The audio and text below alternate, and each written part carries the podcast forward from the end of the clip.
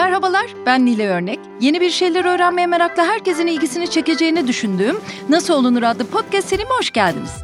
Bu seride mikrofonu mesleklerini ustalıkla icra ettiğini düşündüğüm insanlara yöneltip onlara aynı soruyu soruyorum. Nasıl olunur? Bu bölümde konuğum bir barman. Barmenlik konusunda iki ayrı organizasyondan hayat boyu başarı ödülü almış tek kişi, masterlı bir eğitimci, mucit de aynı zamanda Fatih Akerdem. Hoş geldiniz. Merhaba, hoş bulduk. Nasılsınız? İyiyim, sağ olun. Siz nasılsınız? İstanbul çok güzel. Burada olmak büyük mutluluk. Sağ olun. Niye öyle dedi Fatih Bey? Çok çok çok uzun yıllar Almanya'daydı. Bu ödülleri de Almanya'dan aldınız değil mi? Evet. iki ayrı organizasyon. Bir tanesi miksologi, ikincisi de rolling pin dediğimiz gastronominin açıkçası Oscar'ı. Dünyanın çeşitli yerlerinden davet ediyorlar başarılı olmuşları ve orada ödüllerini veriyorlar.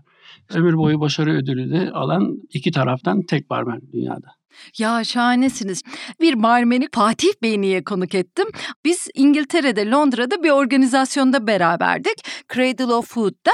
Dönüşte de Sinan Amamsarılar, ben ve Fatih Bey aynı araçtayız. Tabii ben klasik sorular, bu işe nasıl başladınız? Sinan yemek içmek soruları soruyor. Ben Fatih Bey'in işine aşkına hayran oldum. Barmenliğin nasıl katmerli, katmanlı bir iş olduğunu o anlatırken fark ettim. Niye ben buna daha yakından bakmamışım dedim. Mesela kokteyl meselesi aslında ne kadar ciddi bir mesele. Neler öğrenebiliriz? Dizi ve filmlerin ona etkileri, tarihten kokteyller nasıl etkileniyor? Tarih nasıl onları etkiliyor? Ve burada bir kimya var. Çok tabii, acayip bir yeme tabii, içme tabii, kimyası var. Daha da çalışacağım diye de düşündüm size bakarken yani. Dediğiniz çok doğru. Yeme içme kültürü diyoruz. Evet. Burada içki hep biraz kısa kalıyordu maalesef ama aslında kokteyller ve kokteyllerin hikayesi o kadar büyük ki zaten tarih yazıyor kokteyller. Mesela bir martini kokteylin enfes tarihe geçmiş bir hikayesi var. Amerika dendiği zaman martini kokteyli deniyor. Mesela Ruslarla beraber oturdukları zaman iki prezident Amerikalıların en iyi silahı martini kokteyli. Üç tane içtikten sonra dili çözüp arkadaş oluyorlar sonunda. Hmm. Hani bu gibi çok şeyler var. James Bond'un hani meselesi vardır hmm. ya mesela kokteyl konusunda shaken evet. but not stirred evet, diye çalkalayın şey. ama karıştırmayın. Evet ne kadar çok kullanılmış bu replik. O, o. Onun için İngilizcesiyle evet. söyledim. Bir klişe evet. olmuş ama evet. doğru mu yanlış mı? İnsanlar onu sayfalarca tartışmışlar mesela. Senelerce. Hani o bizi zaten en çok rahatsız eden şey o. Yordu Çünkü mu sizi? genel olarak martini kokteylleri mixing glass dediğimiz cam karıştırma kabında karıştırılır. Hmm. Ya vodka ile içersiniz ya cinle içersiniz ama vermut her zaman vardır. Çok kult bir içkidir. Klasik bir barda zaten karıştırılır. Fakat Ian Fleming'in yazmış olduğu 1951'de Gazino Royale romanına başladı zaten her şey. Orada James Bond hafif zehirleniyor ve bara gidip o zehirini atmak için bir içki istiyor. Bara gidiyor diyor ki uh, mix me a drink with two part of gin, one part of vodka and one part of Lillet vermouth. ne güzel söyledin. Shake it diyor but don't stir it. İki ölçek cin, bir ölçek vodka, bir ölçek Lillet vermouth. Lillet vermouth dediği de Fransa'dan gelen bir vermouth çalkala diyor. Fantaziniz çok olduğu zaman düşünebilirsiniz bu. Niye çalkalatıyor? Adam ajan değil mi? Ya içinde bir patlayıcı madde olsa bari o zaman barbenin elinde patlasın diye düşünebilir mesela. Ha, tabii o değil hani örnek olarak. Belki de ikisinin vermiş olduğu çalkalayarak ayrı bir tat, daha hafif bir içki olabiliyor mesela. Veyahut da daha iyi karışabiliyor. Martini bardağına da istemiyor. Pour it in a goblet glass. Goblet dediği biraz yayvan ağızlı bardak. Açık bir şampanya bardağını düşünün. Flüt olmayanı. Oraya dök diyor ve içerisine yarım dilim limon at diyor. Yarım dilim limon. Martini ya zeytinli olur veyahut da twist of lemon olur. Tabii onun da nedeni var. Çünkü o anda zehirli, o zehiri atmak istiyor. Alkolü içiyor, ondan sonra limonu yiyor. O da vitamin C. Ondan sonra zaten banyoya gidiyor. İşte kendinden geçiyor. Bu filmde mi oluyor Sean Connery? Kitapta zaten, da öyle. Zaten Ian Fleming'in yazmış olduğu oradan o Gazino Royale kitabı oradan Hı. esinleniyor. Ve bu kokteylin ismi orada Martini kokteyl değil. Kitapta da, filmde de kokteylin ismi The Vesper. Zaten filmin sonunda bunun farkına varıyorsunuz. Kilit kelime en sonunda filmi parayı transfer etmek için yazmış oldukları o kod, Vesper. Vesper'de ayrı bir hikayesi var. Romanı yazan Ian Fleming'in ilk eşinin ayrılmış olduğu eşinin ismi. Şimdi her şey birbirine bağlantılı. Hmm. Hani aslında çok güzel bir kurgu. Aslında James Bond da biliyorsunuz bir kuş gözlemcisinin ismi. I'm Fleming yazarken ilham almak istiyor. İsmi Evet. ne olsun diye. Kendisi de meraklı odasında bir kitap görüyor. İsmi James Bond hani e, kuş gözlemcisinin oradan geliyor. Bana hep çok ilginç gelmiştir. Yani tarihe adını yazdıran ikonik bir karakter ya yani Evet, bir evet, hayali evet, karakter. evet, evet. Ve onun isminin aslında çok pasif görülen çünkü ben de kuş gözlemi yapıyorum bazen dalga geçilir böyle. İsminin ondan gelmesi çok hoşuma Güzel. giden. Filmde shaken but not stirred dedi. Hı hı. İçmiş olduğu martini kokteyli de değil. Peki bize niye böyle yansıdı? Biz niye her gelen martini kokteyli isteyenlere shaken veya da stirring demeye başladık o zamandan beri? Öyle mi yapıyorsunuz? Karıştıralım mı? Ya, ya çalkalayalım do you mı like it, shake it or you want me to stir it diyoruz. Hani e, karıştır çalkalama mı yoksa bardakta karıştırmamı mı istersiniz diye Size soruyoruz. büyük iş. Evet evet E, olsun hani eğlenceli. Yani zaten onunla bitmiyor. Martini çok büyük kult bir içki başta dediğim gibi. Ondan sonra soruyorsunuz zeytin mi istersiniz, twist of lemon mi istersiniz? Zaten martini içenler direkt gelirler. Dry martini cocktail derler. Hmm. O da cinden yapılır. Vodkalı martini içmek isteyenler vodka tini derler. Yani Hmm. martininin kısaltılmış ismi. Martini bir vermut fakat ismini vermuttan almıyor. Bir de o şey var. Bir de ne kadar eskiler aslında. Çok. Ben şimdi onlara bakınca mesela Manhattan hani bildiğimiz bir içki 1870'miş. Churchill'in annesi var. için yapıldı ilk Manhattan Manhattan Club'da. Ay mesela bakın ne kadar güzel. Yani tarihi Evet. kokteyller üzerinden izleyebiliriz aslında. İşte. Ruslar dünyaya yayılmaya başlayınca işte vodka da yayılıyor gibi. Vallahi Hani Nilay Hanım, içkilerin peşinden ben dünyada gezilebilir. birçok yerde workshoplar yapıyorum. Yani bütün dünyada. Maledivlerden Kurasao'ya, Rusya'dan Oman, Vietnam'a kadar dolaşırım aşağı yukarı. 30-35 ülke gezdim. Bir kere kokteyl tarihini anlatırım. 1500'lerden başlarım. 2023'e kadar olan bütün gelişmeleri anlatıyorum. Hmm. 1500'lerde kokteylin neyle ilgisi var? İşte asıl füzyonlar bugün hala yaptığımız fusion dediğimiz karışımlar 1500'lerde başladı. Ne diyorsunuz ya? Tabii tabii. tabii. Ben, ben o kadar bilmiyordum 1800'leri Onlar da şarabı bile tatlandırıyorlardı baharatlarla enteresan. beraber. Mesir macunu. Nereden alaka diyeceksiniz ama Çok baharatlı değil mi? Çok baharatlı. 41 miydi siz dediniz 41 hocam? çeşit baharat var içerisinde. Aslında bu bir ilaçtır. Bakınca kokteylin tarihinde pek çok doktor gördüm. Aslında bitki karışımları yapıyorlar. Tabii tabii tabii. iyileştirmek için onlardan doğan içkiler, Tabii alkollü canım. içkiler. İşte zaman değişiyor. Tarihle birlikte içecekler, içkiler de değişiyor. Bunları konuşacağız. Buyurun. Sizin hayat hikayeniz de niye barmen oldunuz, niye master yaptınız, Evet. nasıl öğretmenliğine de geçtiniz, Frankfurt'ta niye bu kadar dünyaca tanınan hatta bir insan oldunuz?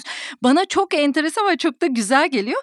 Londra'daki o etkinlikte nadir insanlardan biriydiniz. Hı. Orada biz imece usulü bir takım işler yapıyoruz. Fellah köftesi yapılıyor ve bir deli var ki diyeyim kusura bakmayın ama tatlılıkla söylüyorum. O köftecikleri tek tek tartıyor bilmem kaç gram diye. Ya bir de çok tatlı bıyıkları var. Şimdi siz Fatih Bey'i görmüyorsunuz ama tip yani enteresan bir adam. Çok tatlı ya diyorsun bütün geçmişini de öğrenince her şey yerine oturdu. 1956 İzmir doğumlusunuz. Evet. Çok genç yaşta yurt dışına gidiyorsunuz. Biraz anlatsınıza futbolla ilgilenen bir Aa, çok. insansınız. Evet. Sonra okul hayatı derken neler oluyor? Valla ben aslında ben okumayı seven biri olmama rağmen okula gitmeyi pek sevmezdim o zamanlar. Futbola çok meraklıydım. O zamanlarda İzmir Göztepe futbol takımı Türkiye'deki ilk minik takımı kuran futbol ekibiydi ve birinci ligde oynuyordu. Kaleci miydiniz siz? Evet. Zaten yanlış bir seçimdi. Keşke oyuncu olarak oynasaydım. Eğlenceliydi fakat okul ve antrenmanlar aynı saate denk geliyordu. Yani öğleden sonra. Tabii ben antrenmanı tercih ettim gitmeyi. Lise 1'den ayrılmak zorunda kaldım. O zamanlar sarı belge veriyorlardı okuyamazsın artık diye yani. Fakat çok meraklıydım. Mesela kimyam, tarihim çok kuvvetliydi. Olmadı. Futbolda da olmadı, okulda da olmadı. Belgeyi alınca eve geldim. Rahmetli babam böyle çok kızgın bir tip değildi. Hani bir şey söylemedi. Dokuz kişiydik evde. Hani kime ne anlatacak ya Aa, da kaç amca. kardeşsiniz? Beş. Babanız ne iş yapardı ya da Bankacıydı. anneniz? Hmm. Bankada memurdu. Vallahi dedim babacığım bir yerden 20 lira borç bulurum dedim. Bir kasa limon alırım dedim. Ondan sonra onu satar iki kasa alırım derken dedim limon ticaretine başlar yurt dışında limon satarım dedim. Hala gerçi yurt dışında gene limonla işim var ama kasa kasa sattığım bir limon değil. Kapı komşumuz Adil Bey vardı. Serserilik etmedi. Gel dedi seni bizim otelcilik okuluna alalım dedi. Otelcilik Turizm Eğitim Merkezi'nin müdürüydü Adil Hı hı. Bey. Aldı beni ilk önce Efes Oteli'ne götürdü. Çünkü bir hafta okulda eğitim görüyoruz, bir hafta da staj görüyoruz. Büyük Efes Oteli'nde İzmir'in tek en büyük oteli. 71-72. Ya Efes Oteli de ne otelmiş. Ahmet San'la bizim bölümde de bu konuşuldu. Onu Evet. da çok etkileyen, hayatını evet. değiştiren bir yer. Hani bir mekanın insan hayatlarını nasıl değiştirdiği ne kadar böyle sözlü hikayeler içerisinde çok. değil mi? Çok çok oteller bambaşka bir dünya. Evet, evet. Zaten yiyecek içecek dünyası bambaşka. Hı hı. Çünkü her biri ayrı dizayn, her biri bir ayrı konseptlerde. E tabi oralara gelenler, kalanlar, yemeğe gelenler, içki içmeye gelenler, otelde kalanlar hep değişik insanlar. Siz de etkilendiniz değil mi? Çok. Sizi kestim. Hı Ben hı. zaten kapıdaki o arabalar beni evvela müthiş etkiledi. Sonra içeri girdim. Hani artist dolu tam böyle fuar zamanı. O şarkıcı iniyor, o şey biniyor asansöre. Hava yollarının hostesleri, pilotları, ellerinde bavulları. Muhteşem bir atmosfer. Sonra aldı restorana götürdü, barları gezdirdi. Sonra yedinci kata çıkarttı o büyük gece kulübünün restoranın olduğu yere. Aşağıya gece kulübüne indirdi. Sonra akvaryum bara indirdi. Hmm, Havuzun barına indirdi. çok Hani, meşhur. tamam dedim Adil Bey ben geliyorum okuyacağım dedim. Otelci olacağım ben dedim. Ondan sonra okula götürdü. İlk önce okula götürse girmeyeceğim. Hani yok diyeceğim bırak. İlk önce okula götürseydi bugün belki burada karşınızda başka bir meslekten konuşuyor olabilirdik. Size ilk önce sonucu göstermiş. Evet, evet. Etkili bir insandı zaten. Ne yapacağını iyi biliyordu, iyi tasarlıyordu. Hani Hmm. ben nasıl kazanırım insanları. Hiç insan kaybetmeyi sevmeyen bir kişiliği vardı Adil Bey'in. Çok sevecendi, çok yardımseverdi. Onun sayesinde otelcilik turizm eğitim merkezine başladım. Beni de ön büroya aldı. İngilizcem iyi olduğu için. Oradan servise geçtim. Sizin İngilizceniz nereden o zaman? Dile çok meraklıydım. Çok kolay yabancı dil öğreniyorum. Almanya'ya gittiğimde de zorluk çekmedim. Bize Fransızca otelcilik okulunda öğrettiler. İngilizceyi de bütün ortaokuldan sonra hep İngilizce öğrendim. Ama Amerikan Kültür Derneği'ne gittim. Onların kütüphanesi vardı. O kütüphaneye gittim. Bayağı öğrendim. Çünkü Hmm. insanlarla konuşmayı, dertleşmeyi, onları anlamayı çok seviyorum. İşiniz insanlarla. Yani bir sokakta dahi dolaşsanız İzmir gibi bir yerdesiniz. Günde karşınıza 20-30 kişi yabancı çıkıyor. Bir adres sorsa yardım etmek istiyorsunuz. İnsanlarla beraber olmak için evvela onları anlamanız lazım. E, anlamak da dille oluyor. Bugün iPhone var o zaman hiçbir şey yoktu. Otelcilik Eğitim Turizm Merkezi bittikten sonra Almanya'ya staja gönderiyorlardı. 16 yaşındayım. Anne baba imzasıyla o zaman tabii yaşımız 18'den küçük Hmm. olduğu için rahmetli annem söyledi. Yani hep Tevfik Bey, Necla Hanım konuşulurdu evde. Tevfik Bey dedi Karşıyaka'ya gitmiyor çocuk. Frankfurt'a Almanya'ya gidiyor dedi. Korkma oğlum dedi. Öyle bir ülkeye gidiyorsun ki o ülkede dedi çalışanları çok severler dedi. Onun için de işine yarım saat erken git, yarım saat geç bırak. Aa, çok güzelmiş. Önün açılır dedi. Peki dedim. Dediğinde yaptım. Bütün eğitim evde başlıyor. Nilay Hanım. O zamanlar tabii daha da ayrıcalı. Çünkü sizi eğiten bir televizyon, devamlı baktığınız bir iPhone, bir iPad yok. Hani siz tamamıyla aileye ve çevrenize bırakılarak yetişiyorsunuz. Hı hı. Ama o zamanlar her şeyi ailenizden ve arkadaşlarınızdan öğreniyorsunuz. Bir de öğretmenlerinizden. İlk televizyon 68 senesinde hatırladığıma göre geldi ve siyah beyazdı. Renkli televizyon yoktu. Önüne böyle renkli cam koyarlardı. Sırf aynı şeyi renkli. evet, hani bugün gülüyoruz ama o da bir çareydi o zaman değil mi? Tabii Hani canım, renkli olmaz mı? o zaman bir sinema kültürü vardı. Mesela sinemayla bizim mesleğimizin arasında büyük bir bağlantı var. O da şöyle. Mesela ilk büyük otel Hilton Oteli İstanbul'da. Tabii. O Hilton Oteli'nde açılan restoranlarda veyahut da barlarda o zamanki çalıştırılacak insanlar hep yabancı dil bilen, Ermeni veyahut da Rum kökenli insanlar. Çünkü yabancı dilleri var. Hı hı. Bir de alkolle ilişkileri var. Hı hı. O bakımdan tercih ediliyorlardı. Hı. Onlar işte şefleriydi veyahut da servis edenleriydi. Sonra sonra fazlalaşmaya başlayınca bu tür mekanlar, oteller, restoran ve barlar personel eksikliği başladı. Başlamış daha doğrusu. Bana bunu Erol Baysal anlatıyor. 1960 senesinde Amerikalıların yanında çalışmış İstanbul'da. Oradan Frankfurt'a gelen ilk Türk barmeniydi 1959-1960 senelerinde. Çünkü verdiğim derslerde hep soruyorlardı. Fatih Bey geliyorsunuz İtalya'nın Harry's barını anlatıyorsunuz. Harry's New York Bar Paris'ten bahsediyorsunuz. İşte ne bileyim Bloody Mary'nin Cool King Cole barından bahsediyorsunuz e, New York'taki falan. Türkiye'de hiç bar hayatı yok muydu? ben de onu sıkıştırdım. O anlatıyordu diyordu ki Fatih biz sinemada yer göstericilerden seçiyorduk personelimizi diyordu.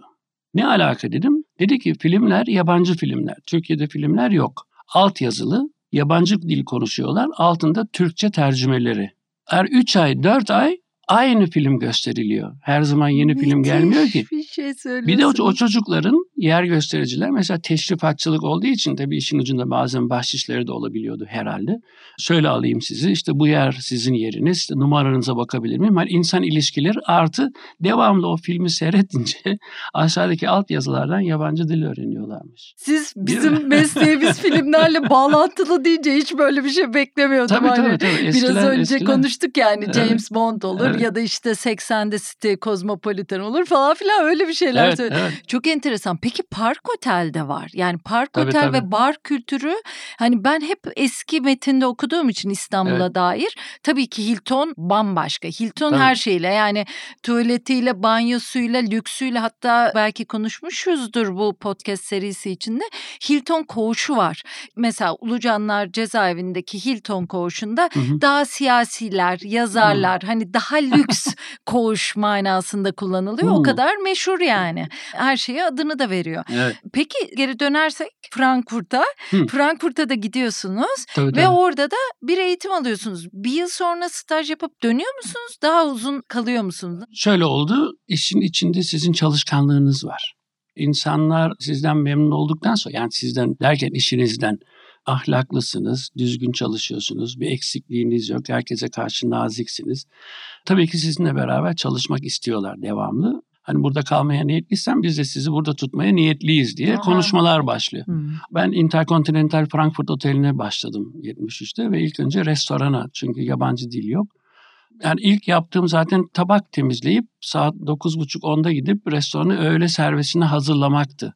Ama çok güzel bir restorandı. Tranje vardı, flambe vardı. Ente ale pres dediğimiz böyle pres makinesi vardı. E, Sosu falan orada hazırlıyordunuz. Yani her şey misafirin önünde gerçekleşiyordu. Bugün çok güzel yemekler yapılıyor ama bir tabağın içinde nitekim Önünüze geliyor, ve mi? kapağı açıp afiyet olsun diyorsunuz. Ama hani o da değil aslında. Şimdi bu kadar küçültmeyelim. Yemeğin içeriğini bilmeniz lazım, anlatabilmeniz lazım. İşte sosu şöyle yapıyor, şöyle ediliyor. Aynı bizim İstanbul'daki Tay restoranımız gibi en ince ayrıntılarına kadar garson arkadaşlarımız anlatıyorlar yemeği. Çinlilerin dediği gibi gülmesini beceremiyorsan dükkan açma diyor adam.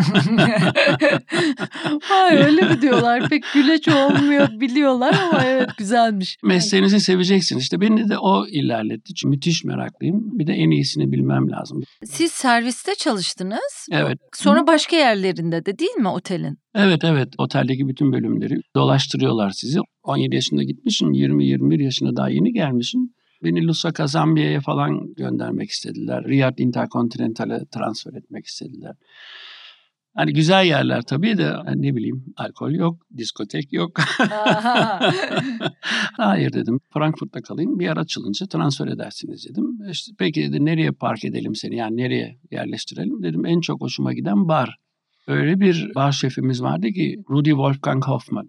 Baba, abi, şef, öğretmen hepsi bir arada. Mesleğinde çok çok çok iyiydi. Yani o olmasaydı ben herhalde bugün barmen olmazdım. Bunun yanında ya barmen olunurdu veya da hiçbir şey olunmazdı. Ben barmen olmayı tercih ettim. O da içimdeki bu sevgiyi, ateşi görünce yani isteği görünce elimden tuttu. Beraber genç barmenler için eğitim dosyasını hazırladık. Seminerler vermeye başladık. Sonra ülkeleri dolaşmaya başladık. Dünya yarışmalarında Portekizlere oraya buraya falan. Yani bambaşka bir dünyaya girdim onun sayesinde ve mesleğin gerçekten bir meslek olduğunu, barın arkasında içki bardağı döküp iki buz atıp garnitürünü hazırlayıp misafire sunmaktan apayrı bir şey Hmm, olduğunu. Geçici bir iş değil yani. Değil, o bir değil. meslek. Meslek ve çok şey öğreniyorsunuz. Yani bugün yemek pişirmek kadar bir kuliner bir meslek. Benim en çok korktuğum şey yeni başlayan öğrencilerden birinin soracağı soruya cevap verememek çok strese sokuyordu. Ve çok kitap okudum. Bar mesleği üzerine, barmenler üzerine, içkiler üzerine. 350'nin 360'ın üzerinde kitap okudum. Hala da okuyorum zaten bitmiyor. Çünkü devamlı gelişen bir şey. Niye şampanya sadece şampanya eyaletinde yetişen üzümlerden olması gerekiyor ama her Hmm. şampanyanın tadı ayrı. Bütün bunları Çok da öğreniyorsun. zevkli ya. Çok, Çok, canım şey çok öğretir çok çok değil mi? evet. Coğrafya öğretiyor, kimya öğretiyor, Tabii yemek ki. kimyası öğretiyor. Tam buraya gelmişken arada sorayım. Bir şeye kokteyl diyebilmemiz için onun ne olması lazım? Kızım benim 37 yaşında. O Neslihan da mıydı? Neslihan evet evet evet. Ama şunu söyleyeyim her babanın bir kızı olması lazım. Ya. tabii erkek evlatları da şey değil. Sizin de bir de oğlunuz da var tabii, tabii ki. tabii evet. O da avukat oldu. Sözü açılmışken bahsedelim. Kızınız da hem tasarımcı hem DJ hem de gezici bir barı var değil mi? Evet. Armut dibine düşer olmuş. Evet. Hem Çok de başarılı. barının ismi neydi? Baba and the Gang.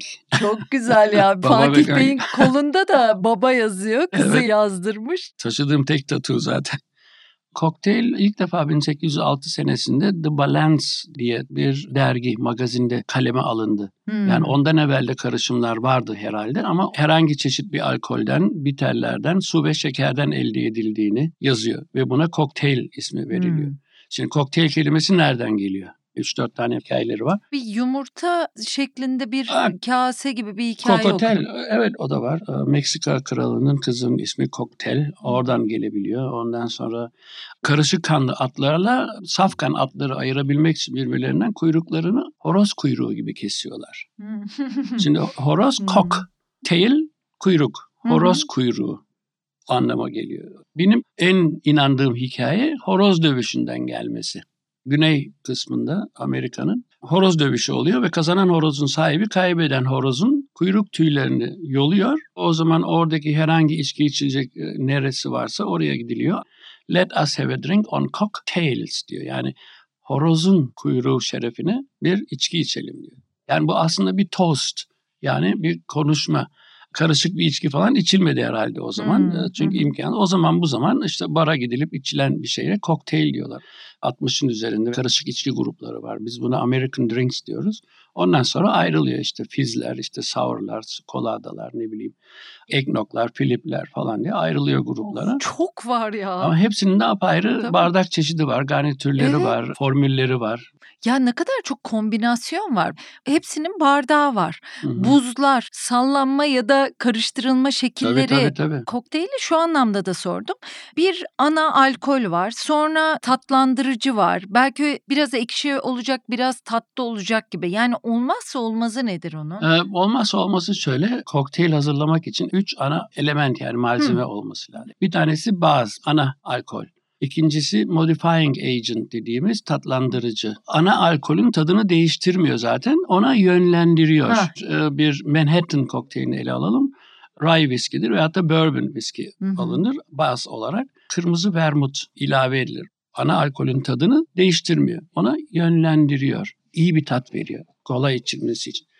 Üçüncüsü de flavoring part dediğimiz bir iki damlayla veyahut da ufak bir atımla ilave edilen herhangi bir sos veyahut da bitter. Mesela bu Manhattan'da Angostura bitter dediğimiz bir karışım. Çeşitli baharatlardan yapılan ve 44 derece alkolü olan bir şey. İki damla yetiyor.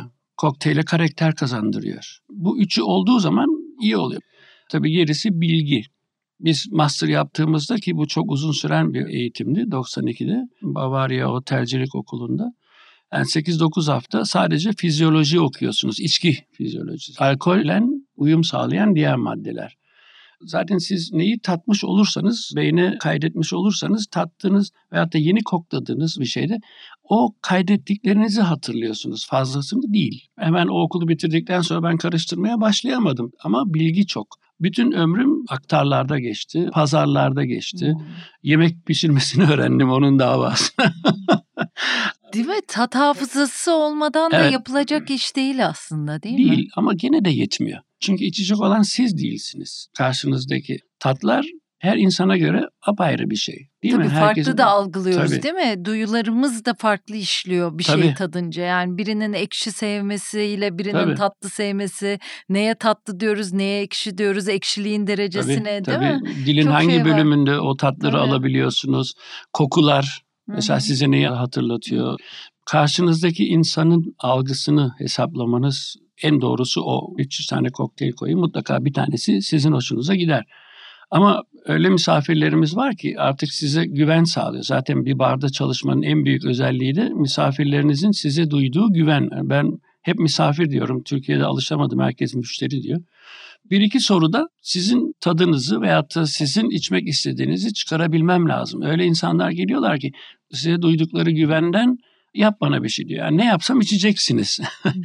Siz onu öyle istediğiniz için kötü de olsa içebilirsiniz ama bu beni rahatsız eder. Yani beni mutlu etmez. E, bunu yakalamak lazım. Sırtımı dönerim koyarım karıştırdığım içkiyi önünüze. Yap bir şey dedim ben de yaptım derim çeker giderim. Ama işte bu hizmet değil o zaman. Bu bilgi aktarımı değil, bu tecrübe değil, bu e, barmenlik değil veyahut da ahçılık değil. Evet yapılan şey çok standart ya da birbirine benzeyen ya da standartı tutmayan tam tersine bir şeyler evet. olunca bundan uzaklaşıyorsunuz. Sizinki çok güzel. Siz bana o gün de dediniz Ayça Budak da benden bir podcast çekti diye dinledim. Ayça da İFSA'nın International Wine and Spirit Akademi'nin hem yöneticisi hem de eğitimcisidir. Çok da bilir bu konuları. Siz ondan konuşurken... Değerli birisi. Evet. Çok da severim ben de.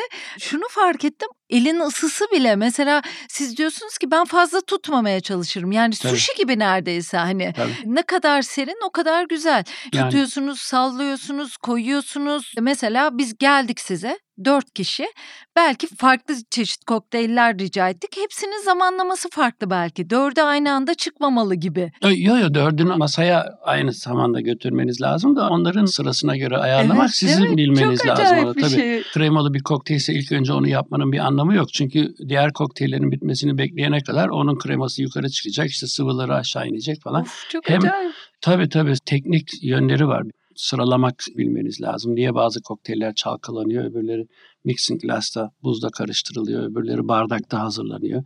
Diğerleri elektrikli aletlerle hazırlanıyor ve hatta şimdi daha da çok çeşitleri var. Yani clarifying var, ondan sonra ne bileyim rotavaporla yapılan buharlı döner makinesiyle hazırlanan kokteyller var. Yani Teknoloji malzeme... de ne kadar değiştiriyor değil ya, mi? Ne diyorsunuz? Evet. Bu arada söyleyeyim İstanbul'da, Türkiye'de çok sıkı barmenler var.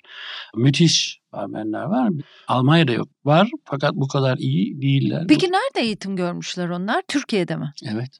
Kaç senedir yok bilmiyorum ama artık turizm otelcilikte bar eğitimi yok bildiğim yok. kadarıyla eğitimde. Otelcilikte alkol derslerini kaldırdılar. Evet yani şimdi o çocuklar eğitim almadan evet. nasıl olacak? Yani nasıl eğitim alacaklar? Kendi kendilerini geliştiriyorlar. Merakları var. Şimdi her şeyden önce kendi mesleğinizde ilerleyebilmeniz için ülkenizi aşmanız lazım. Dışarıdan bilgi depolamanız lazım. Bu da dil bilmekle oluyor. O kitapları, YouTube'ları görüp okuyup anlamak lazım ve ilgi duymak lazım. Artık zor gidilmiyor. Bir uçağa atlıyorsunuz, görüyorsunuz, yaşıyorsunuz. Gençler için masraflı bir şey oldu ya biraz. Olsun, Yoksa olsun, çok kıymetli olsun. yani. Olsun. Mesela tuttuğum barmenlerden çok var. Yani ikizler var mesela. Onlar müthiş barmenler. Ondan sonra Onur Balk var. Ondan sonra bir Ercan. Türkiye'deki o Twins'i kastediyorsunuz evet, değil evet, mi ikizler? Evet evet. evet, Yani onlar... Müthiş müthiş Hı-hı. delikanlılar. Bilgileri de çok güzel. Hı-hı. Yani bir Ercan Koca var. Bir sürdürülebilirlik, bir sıfır atıkla çalışan bir barmen. Her gittiği yerde barı kurmaktan evvel küçük bir orman kuruyor. Bir bahçe. Mesela bir Onur Balk yani müthiş bir delikanlı. SUV'la çalışmak, rotavapor dediğimiz o buharlı döndürücüde sıvılar hazırlamak. Hani kimyagerliğe girdi artık. Kendiniz başardıkça, kendi malzemelerinizi kendiniz yapmaya başladıkça o sentetik tat hazırlamış olduğunuz kokteyllerden gidiyor. Bu sefer daha fazla zevk alıyorsunuz, tadına daha fazla varıyorsunuz. Mesela bizim barımızda, Ernest Bar'da bütün şuruplarımızı biz yapıyoruz kendimiz. Yüzde 50, 60 az şekerli. Eğer şekerini az koymuşsanız biraz daha tatlı isteğini ilave edebilirsiniz. Fakat fazlasını çıkartamadığınıza Hı. göre Hı. böyle şeyleri kendinizin ayarlamanız ve mevsimlik sebzelere göre mesela biz zencefil fesleğen şurubu yapıyoruz, roka şurubu yapıyoruz, hurma şurubu yapıyoruz, o şurubu yapıyoruz, bu şurubu yapıyoruz. Yani kolay aslında yapmak. Ama hazırlarını aldığınız zaman yani şimdi hazır yapan firmalara falan laf atmayayım kolay hızlı çalışılıyor tabii. Bunlar tabii vakit alan şeyler ama siz mesleğinizi, misafirlerinizi seviyorsanız, iş yaptığınız işe değer veriyorsanız arkadaşlara tavsiyem mümkün olduğu kadar taze malzemeyle çalışın. Hı hı. Hiç olmazsa 3 meyve suyunuz mesela lime veya da limon, greyfurt veya da portakal suyunuz her gün taze sıkılması lazım.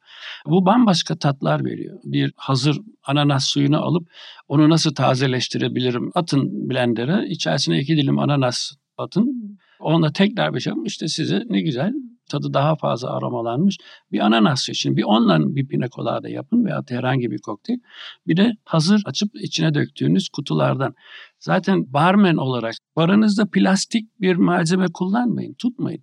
Yani bir tetra pakı misafirinizin önünde açıp ve havadan pat şeklin içerisine falan dökmeyin. Yani bu sizin yapmış olduğunuz kokteylin basitliğini ifade eder. Ucuzluğunu değil. Yani meyve suları da tabii ki kalitelidir kullanın fakat sizi hızlı çalışmaya ama fazla iyi tat vermeye yönlendirmiyor. Çünkü yüzde sekseni su hı hı. ve şeker. Ayça ile konuşurken anlattığınız bir pina colada'ydı galiba hikayeniz var. Yani hikaye dediğimde şu keşfedildikten çok sonra aslında Avrupa'ya geliyor ve size pahalı geliyor malzemeleri evet, değil evet, mi? Evet. Ve yıllarca başka şekilde yapıyor yani en azından evet, Almanya'daki evet, barmenler. Evet hatırlıyorum. Böyle evet. hikayeler de çok ilginç aslında. Tabii insanlar seyahat ettikçe geri döndüklerinde birçok yenilik getiriyorlar. Bu Değil eskiden mi? kolonileşmede vardı. Mesela siz cini Hindistan'a götürüyorsunuz ama oradan toniği getiriyorsunuz. Hmm. Değil mi? Orada bir cin tonik doğuyor. Neden? Malaryaya karşı bir savaş vermek için belki her kokteylin değil ama birçok kokteylin muazzam hikayeleri var. Ve bunlar çok derin düşünülmüş veyahut da derin bir olaydan ortaya çıkmış veyahut da iyi bir filozofiyi ortaya koyar. Mesela Pina Colada 1954 senesinde Caribe Hilton Oteli'nde Porto Rico'da ilk defa yapılıyor. Ve bunu yapan barmenler barın barmenleri. Beş arkadaş, beş barmen. Bir gün bir yazar Caribe Hilton'a gidiyor. Bu kokteyli kim buldu? Onunla röportaj yapmak istiyorum diyor barın şefi. İsteseydi ben buldum diye tarihe sırf onun kokteyli olarak geçebilirdi. Diğer arkadaşların hiç haberi olmadan daha meşhur olurdu. Her yerde onun ismi yazardı. Biz yaptık diye. Ya çok Arkadaşlarının isimlerini de veriyor. Tarihi onları da çağırıyor. Bu, bu, bu ve ben. Yani bu bizim kokteylimiz diyor ve bu bizim otelimizde bu barda doğdu diyor. ne güzel bir hikaye değil mi? Birliktelik yani bu bir ekip olmanın önemi. Siz de yaşam boyu başarı ödülü alırken yıllarca birlikte çalıştığınız evet, evet, evet. Ahmet Ayberk'e bir teşekkür etmişsiniz. Hatta evet. onu sahneye çağırıp evet, evet. ödülü onunla paylaşmışsınız. Bir de bulaşıkçılara bir vefa göstermişsiniz değil mi? evet. Bu ödülü bulaşıkçılara evet, evet. ithaf ediyorum tabii, diye. Tabii ekip işidir. Hı-hı. Otelcilik, restorancılık, barcılık. Tabii, tabii. Ekip üç barmenden olmaz arka planı var, hazırlayan var, barbek var, bulaşıkları yıkayan var. Hı hı. Biz hepimiz bir ekibiz. Barbek ne yapıyor? Lazım olan malzemeleri götürüp getiren, hazırlığınızı yapan, mizanplas dediğimiz ön hazırlığı hı hı. hazırlayan, ondan sonra bulaşıkçı benim için çok önemli. Her şeyden önce barın en sıcak yerinde çalışıyor. Size temiz bir bardak veriyor. Bir şeyi sunmak istediğiniz zaman temizlik, hijyen en önemlisi. Hı hı. Evvela bardağa bakmanız lazım. Temiz mi? O bardağın geri gelmemesi lazım. İlk göz zaten bardağa gider, garnitüre gider tabii ki kokteylin rengine. Bir de bardak çok stresli. Yani çok incesi var, kırılanı var, çok evet, evet. kırılanı var. Evet, yani. Bir de çok çeşitleri olduğu için Tabii. mesela her içkinin ayrı bir bardağı var. Evet. Şimdi onların da zamanında temizlenip çıkması lazım. Hani makinenizin bile değişik su, değişik ısısı, o bulaşık makinesi değil o aslında bardak yıkama makinesidir. Hmm. Bulaşık makinesi diye adlandırılmamalıdır. Çünkü orada tabak yıkanmaz. Hmm. Orada çatal bıçak yıkanmaz. Orada sırf bardaklar yıkanır. Tabaklardaki yağ, şu bu falan o makine ayıramaz. Çünkü o makine içindeki su her düğmeye bastığınızda değişen bir su değil. Siz değiştirmek istediğiniz zaman değiştirdiğiniz bir su. Enteresanmış. Evet. Hatta kül tablosu falan sakın o makineye sokmasınlar. Çünkü hmm. bütün o kül parçacıkları bardaklara yapışıyor, oraya buraya yapışıyor. O makinenin uzun ömürlü olması lazım. Eğer başarılı bir barı yönetmek istiyorsanız her kullandığınız aletin bakımını yapmanız lazım. Bütün elektrikli aletlerinizi üçlü bir prize takmayın veyahut da beşli bir prize takmayın. Ana prizden oradan bir ceyran kaçağı olduğu zaman beş aletiniz birden gidiyor. Masrafınız oluyor. Çalışamıyorsunuz. Ayrı ayrı prizlere takın. Hep temizlemeyi unutmayın. Yani bugün bulaşık bitti hadi suyunu şey yapayım. O zaten makine kendi kendisini yıkıyor falan değil. Onun içerisinde kalan çok şey var. Buz makineleri mesela. Buz makinelerinin içerisinde o buzun suyun içerisindeki bütün şeyler e, kalabiliyor. E, yani haftada bir o makinenin içindeki bütün buzları çıkartıp içini iyice bir yıkamak lazım. Tertemiz yapmak lazım. Kenardaki lastiklerini diş fırçasıyla temizlemek lazım. Hani bunlar küçük şeyler ama sizin iyi bir bar yönettiğinizin ispatıdır. Aa, çok acayip ayrıntı var. Tabii Peki tabii. siz buzdan bahsetmişken mesela Japonlar özellikle buza çok takıklar ya ondan sonra biraz daha dikkat etmeye başladı. Mesela buzun içerisindeki hava kabarcıkları onu bile Hı. çok önemsiyorlar. Çünkü içkiyi de değiştiriyor, içtiğimiz şeyi de değiştiriyor gibi. Yani Japonlar çok ince düşünen insanlar. Avrupa'nın Japonları da İsviçreliler. Asya'nın Japonları veyahut da İsviçrelileri de Singapurlular. Aa, hani güzelmiş. e, evet evet böyle şeyleri var. Bizim karıştırma sisteminde biz shaker diyoruz. Mesela shake konuştuk. Shaker'ın içerisine buz atıp malzemeleri döküyorsunuz falan ama asıl orada da bitmiyor. Başladığınız yer önemli. Evvela shaker'ınızı alacaksınız. Shaker'ın içerisine ve bardağın içerisine buz koyacaksınız. Bardak soğuyacak, shaker soğuyacak. Malzemeleri içine dökmeden evvel erimiş olan buz suyunu shaker'ınızın içindekini bir bar süzgeci yardımıyla süzeceksiniz. Süzmezseniz o süzmeden malzemeleri içine döktüğünüz zaman bu erimiş buz suyu sizin hazırlayacağınız içkiyi veyahut da kokteyli sulandırmış oluyor. Sulanmış bir kokteylin tadı da iyi olmuyor. Bütün bunları hep hesaba katmak lazım. Sonra shaker'ın içerisine malzemeleri döküyorsunuz ama bunun da bir sırası olmalı. Diyelim ki ilk önce alkolle başladınız. Ondan sonra meyve sularını dökerken bir yanlışlık yaptınız. Limon suyu yerine portakal suyu döktünüz veyahut da greyfurt suyu. Ne oldu? Yanlış bir tarife gidiyorsunuz. Yani e, evet bunun farkına varıyorsunuz. Sonra dökmeniz gerekiyor. Döktüğünüz zaman kaybınız fazla. Neden? Alkol var içerisinde. En pahalı malzeme de o. Evet. Şimdi hızlı çalıştığınız zaman ve seri olarak e, tabii kafanızda belki yüzlerce kokteyl tarifi olabilir ama her gün yaptığınız bir kokteyl ilk defa geldiğinde bu sıralamaya dikkat ederseniz Hı hı. atığınız fazla olmaz. İlk önce mesela meyve sularını, şurupları falan koyarsınız. Kreması varsa onu.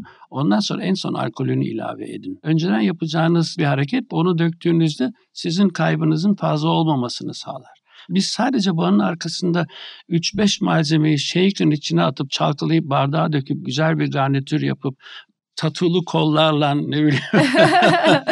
Değil mi? Dövmeli kollar Evet, meşhur tabii. İki tane shaker'ı havaya atıp havada yakalamak göze güzel gelen şeyler ama tabii ki sizin renkli bir simanızın olması bara güzel insanlar çekiyorlar geliyorsunuz.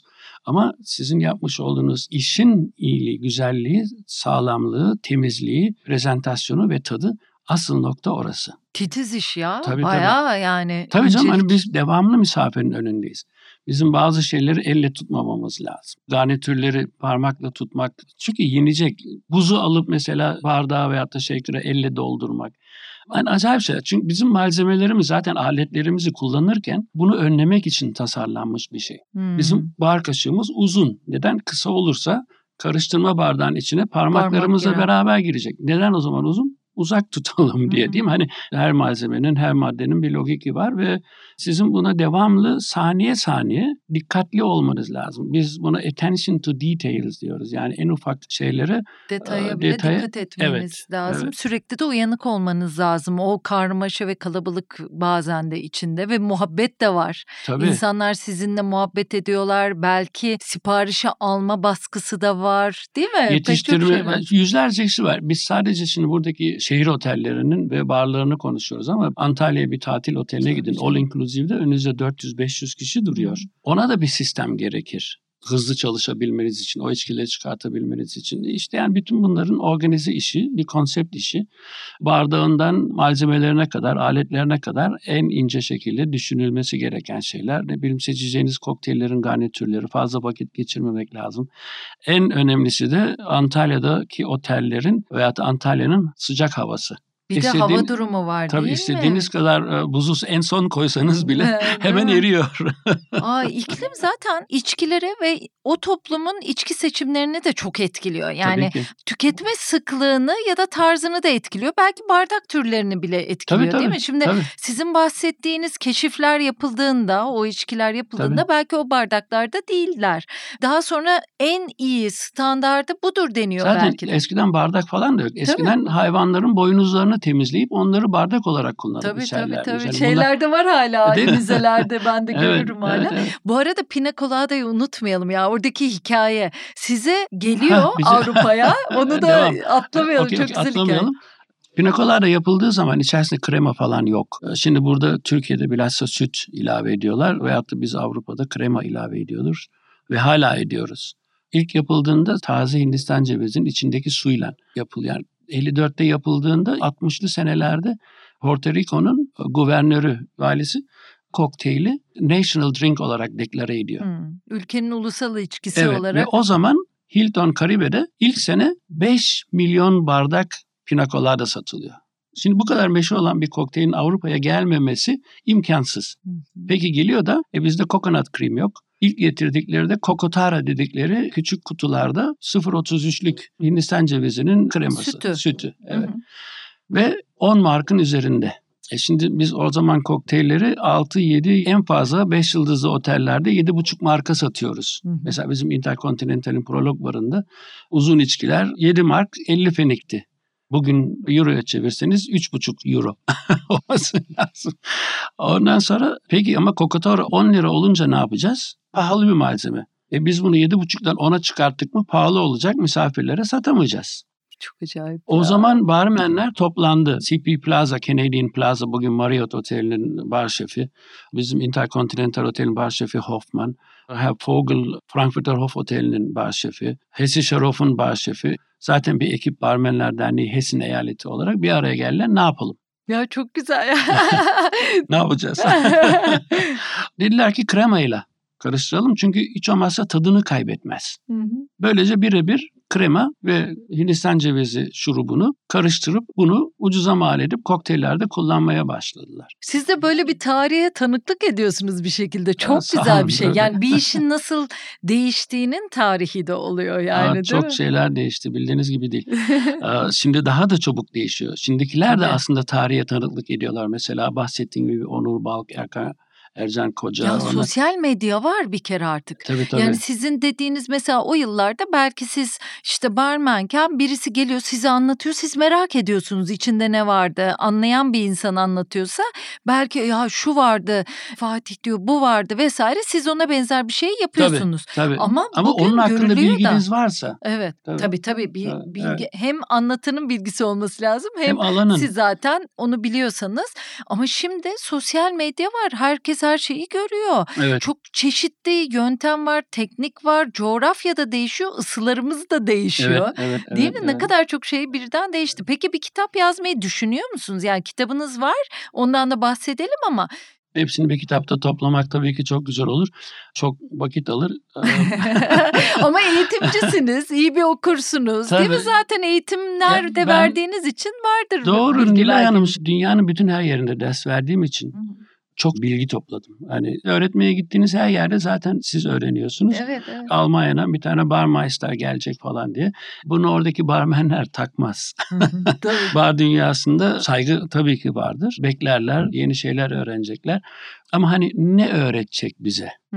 Arada büyük bir buz var oraya gitmeden evvel. Önceden sizin kendinizi ayarlamanız lazım. Yani ben geldim her şeyi unutun bundan sonra böyle diye değiştiremezsiniz. Bu mutfakta da olmaz, evde de olmaz, partnerlikte de olmaz. Hayat müşterektir. Siz de oraya gittiğinizde o değişiklikleri alabilmeniz lazım. Ben ne yapıyorum?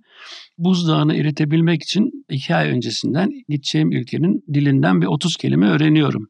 Malzemeleri öğrenmeye çalışıyorum.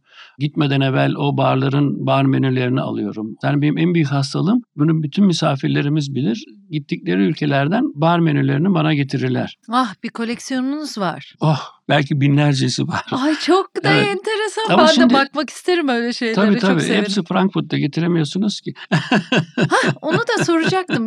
Şunu anlatayım. Yani evvela o buzu kırmanız lazım. Hı hı. Birkaç kelime de olsa onların dilini öğreniyorsunuz. Malzemeleri öğreniyorsunuz. O insanların tat alışkanlıklarını, yeme içme örf adetleri hakkında bilgi sahibi oluyorsunuz. Onlara değer veriyorsunuz. Sevgi mi istiyorsunuz? Evvela sevgiyi siz vereceksiniz. Alaka mı istiyorsunuz? Saygı mı istiyorsunuz? Bunları evvela siz vereceksiniz. Ondan sonra siz daha kolay alırsınız. Her şey komünikasyonla ilgilidir ve bizim işimiz de zaten o. Şey Pinacolada'yı bitireyim. Herkes öğrendi. İşte biz kremayla yapmaya başladık ama peki Porto Rico nasıl yapıyor? Şimdi biz Almanya'da öğrendiler, ettiler, kremayla karıştırdılar, e, pina colada oldu. Peki onlar oraya tatile gittiği zaman kremalı görünce pina colada'yı nasıl reaksiyon veriyorlardı değil mi? Hani bunlar ilginç aslında. Seneler geçtikçe, aynı bu Caipirinha'da da oldu. Porto Rico'ya gittiğinizde kremalı bir pina colada ile karşılaşıyorsunuz değil mi? Orijinali değiştiren Konu orada mesela Caipirinha, cachaça dediğimiz aslında o da bir şeker kamışı alkolü aynı rum gibi. Ondan sonra şeker tabii burada kahverengi şeker. Brezilya'da beyaz şeker. Rafine şekeri beyaz orada. Burada kahverengi Almanya'da olduğu gibi. Neden? Ucuz. Hmm. Beş misli pahalıydı o zaman Almanya'da rafine beyaz şeker.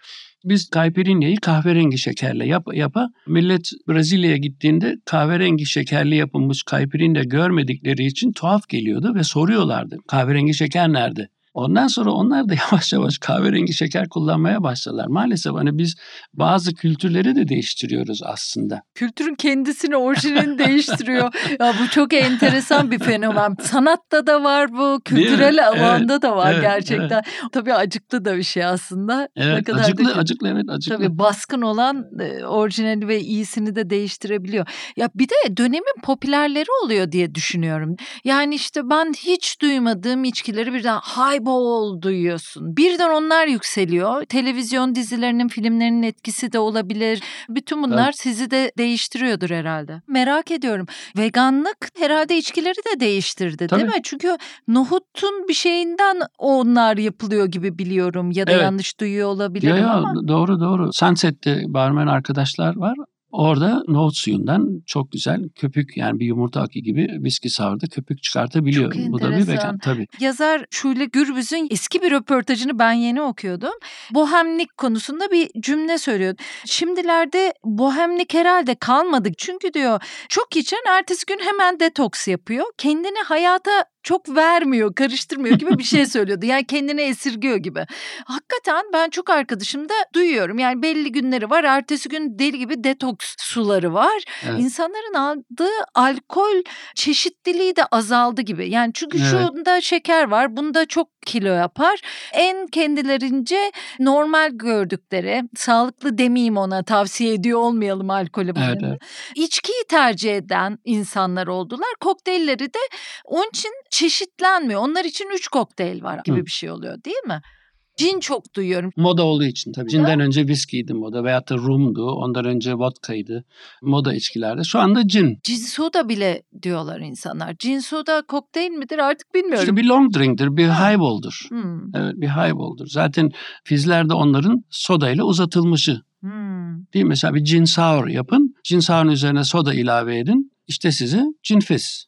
Değil mi? ya işte bunları benim bir grafikle görmem lazım. Onun için tabii, sizin tabii. bir kitap yazmanız lazım. Uzun bir grafik ya da böyle e, katlanan hani karpostallar gibi bir şey. Anladım. Ne neyle karışınca ne etkisi var. Zaten yemek kimyasını bilen çok güzel yemek yapar artık. Her tarifi bilmesi gerekmiyor Tabii, gibi geliyor. Artık bilinçli içiliyor her şey. Eskiden bara misafir geldiğinde markaları bilmezlerdi. Barmenin bilgisine, tavsiyelerine bırakırlardı. Bizim bilgimize güvenirlerdi. Artık insanlar bara geldiğinde bizden fazla bilgileri var. Belirli içkiler üzerine veyahut da yemekte de dahi olsa. Yani devamlı Tayland'a giden birisi İstanbul'da bizim restorana geldiği zaman muazzam bilgisi var. Bilinçli bir de bize geldiği zaman diyorsunuz ya şimdi oraya da geçelim.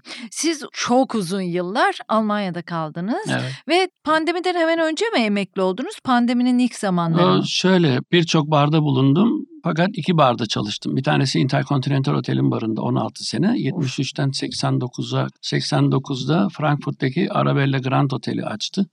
Şimdi Marriott grubunda. Orayı sıfırdan kurdum. Hmm. Yani siz kurdunuz evet. evet. İlk öncesi Arabella Grand Otel'di. Şimdi Westin Grand Otel. 32 sene orada kaldım. Yani ben açtım. Pandemide ben kapattım. Hmm. Evet. Bu sırada ara sıra Clubhouse diye bir app var hmm. internette. Hmm. Herkes konuşmak istediği konularda bir oda açıyor. Dinlemek isteyen, katılmak isteyen, ilgi duyanlar geliyorlar. Bir konuda Türkiye'deki hizmet sektöründe personel eğitimiyle ilgiliydi. Ben girdim. E, orada tanıyan bir arkadaş, ''Aa Fatih Bey burada'' dedi. Mikrofonu verdi. Hiç durmadan 25 dakika konuşmuşum. Hmm. Çünkü devamlı Türkiye'ye geliyorum ve eğitimler veriyorum. Buradaki eksiklikleri de biliyorum, fazlalıkları da biliyorum, yanlışları da biliyorum. Nasıl doğru olabileceğini falan anlatma fırsatı elime geçtiği için hazır mikrofonu kapmışım 25 dakika durmamışım. Ertesi günü Sayın Bekirkaya ve sevgili Ali Karaman telefon ettiler. Dediler böyle böyle sizi çok ilgiyle dinledik. Bizim İstanbul'da böyle bir projemiz var. Gelip bize yardımcı olmak ister misiniz? Hemen hanıma sordum. Benim eşim Alman. 38 seneden beri evliyiz ama 40 seneden beri beraberiz. Hana dedim ne yapalım topla bavulu gidiyoruz dedi.